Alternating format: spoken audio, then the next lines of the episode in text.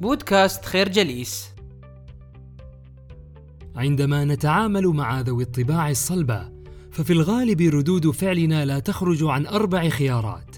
الخيار الأول هو أن تبقى مكانك ولا تفعل شيئا وهو رد فعل ناتج عن الشعور بالإحباط والغضب تجاه الشخصيات الصعبة. الخيار الثاني هو الانسحاب تماما من الموقف. وذلك ينتج عن شعورك أنه لا يوجد حل للتعامل مع مثل هذا الشخص أو في هذا الموقف.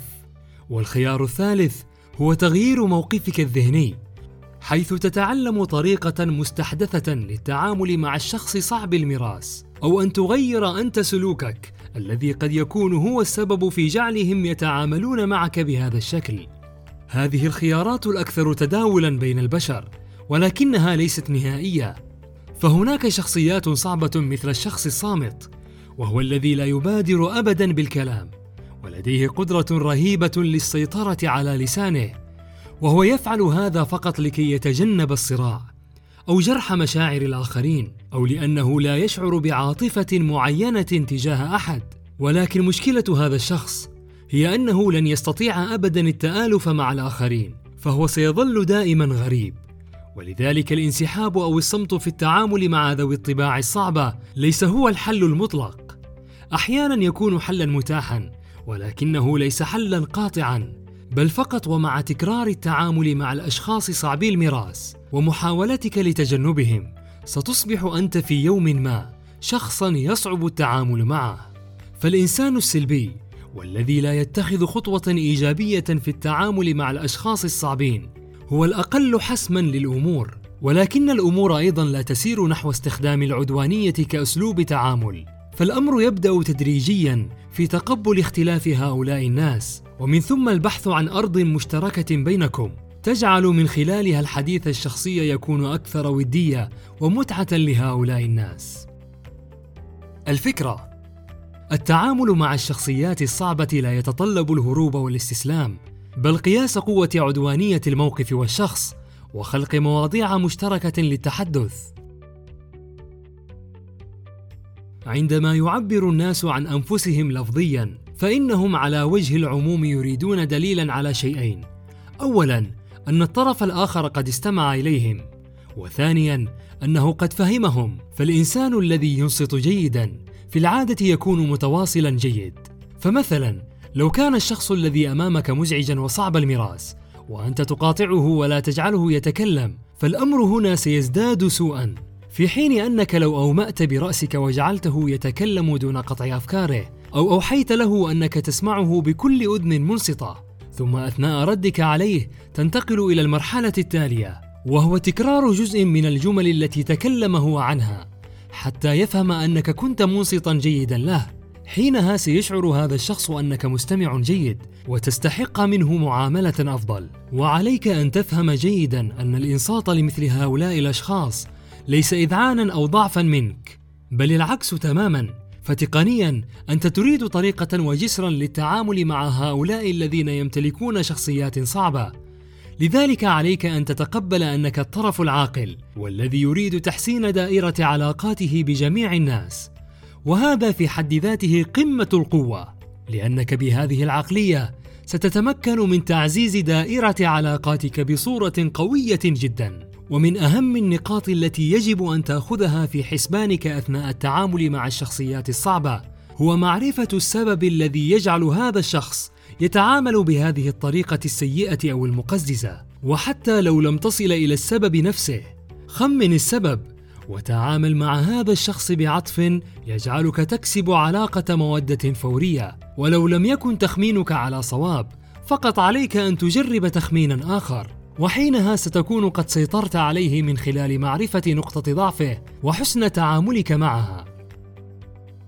الفكرة الإنصات للآخرين هو فن في حد ذاته ويجعلك تتحكم في الشخصيات من حولك بصورة أسهل.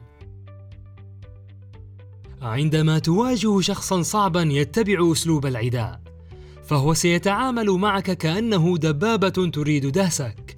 وذلك لأنه سيعتبرك جزءا من مشكلته ولن يتردد ابدا في اذيتك ولكي تقاوم هذه الدبابة فعليك أن تتعامل في مثل هذه المواقف بشكل حاسم جدا.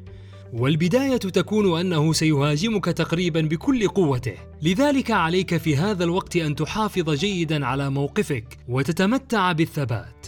لا تتراجع ابدا لكن لا تتقدم ولا تبادر بعدائية. فقط كن ثابتا وصارما ثم انتقل للمرحلة التالية وهي عند مقاطعته في الوقت الذي تراه مناسبا. فعليك أن تكرر اسمه مرارا وتكرارا إلى أن تشعر بانتباهه كاملا. وبمجرد أن تصل لهذا الحد لا تتراجع ابدا لأن الشخص العدواني يكن الإعجاب بالشخص الحاسم الذي يدافع عن نفسه طالما أنه لا يرى كلامك على أنه هجوم مباشر عليه. حافظ على مستوى صوتك عند 75% من قوة صوتك ولكن بصورة ليست عدوانية. بعدها عليك أن تكرر الاتهام الذي ألصقه بك على مسامعه حتى يفهم أنك كنت منصتا له جيدا. ولكن بصورة سريعة لأن الشخصية العدوانية انتباهها قصير. ثم أعد توجيه حديثك ناحية أنك أنت وهو تريدان نفس الشيء ولكنه لا يسمح لك بذلك. وبهذه الطريقة وبهذا الحسم أنت لم تجعله عدوك. عليك أن تكون حاسما وألا تواجه الهجوم العدواني بهجوم مضاد. لأن الحديث حينها سيأخذ منحنى قد يجعلك تخسر احترامك بسبب تهوره. أيضا لا تدافع عن نفسك أو تبرر لأنك بهذه الطريقة ستجعله يعتقد أنك متهم بالفعل وهو قاض عليك وأيضا لا تصمت فالانسحاب مع هؤلاء الأشخاص سيكون بمثابة الجبن وسيكرر الأمر. الفكرة: عليك أن تتحلى بالثبات والصرامة في مواجهة الشخص صعب الطباع، مع عدم إبداء أي رد فعل عدائي تجاهه. في أحيان كثيرة تكون الشخصية التي تتعامل معها غير ظاهرة للآخرين، بل هي شخصية ماهرة في التخفي والأذى بطريقة مخفية. ومثل هذا النوع من الشخصيات يسمى القناص وهو الشخص الذي ينتظر الفرصة لأذية غيره ولكن بصورة مستترة حتى لا يتهمه أحد مباشرة ومثل هذه الشخصية عليك أن تخرجها من مخبئها عن طريق استخدام أسئلة كاشفة لأن في الغالب شخصية القناص تكون كاذبة وقادرة على تحوير أي مشكلة لصالحها. ولكن عليك أن تسأل هذه الأسئلة بوجه بريء وكأنك غير متعمد تماما أن تظهره على حقيقته حتى لا يأخذ منك موقفا عدائي. بل فقط حاول أن تجعله يعلم أنك قادر على كشفه وحينها سيتجنبك لأنك الوحيد في محيطه القادر على تحويل نقطة قوته إلى نقطة ضعف. ولا مانع أيضا أثناء التعامل مع الشخصيات الصعبة أن تقوم بعمل مبادرات سلام وفيها تحاول بصورة شخصية أو علنية أن تقترح سلوكا بديلا ليعم السلام في العلاقة بينكم.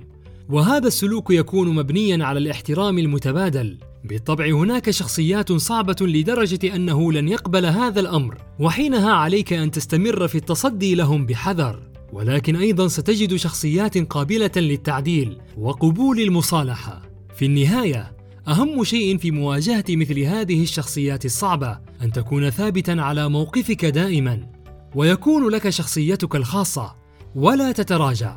ولكن في نفس الوقت لا تظهر أي نوع من أنواع العداء فقط. الفكرة التعامل مع الشخصيات الصعبة يحتاج إلى عقل واع لأجل عمل مبادرات سلام وصلح وامتصاص ذكي لأي نوع عداء. نشكركم على حسن استماعكم. تابعونا على مواقع التواصل الاجتماعي لخير جليس. كما يسرنا الاستماع لآرائكم واقتراحاتكم ونسعد باشتراككم في البودكاست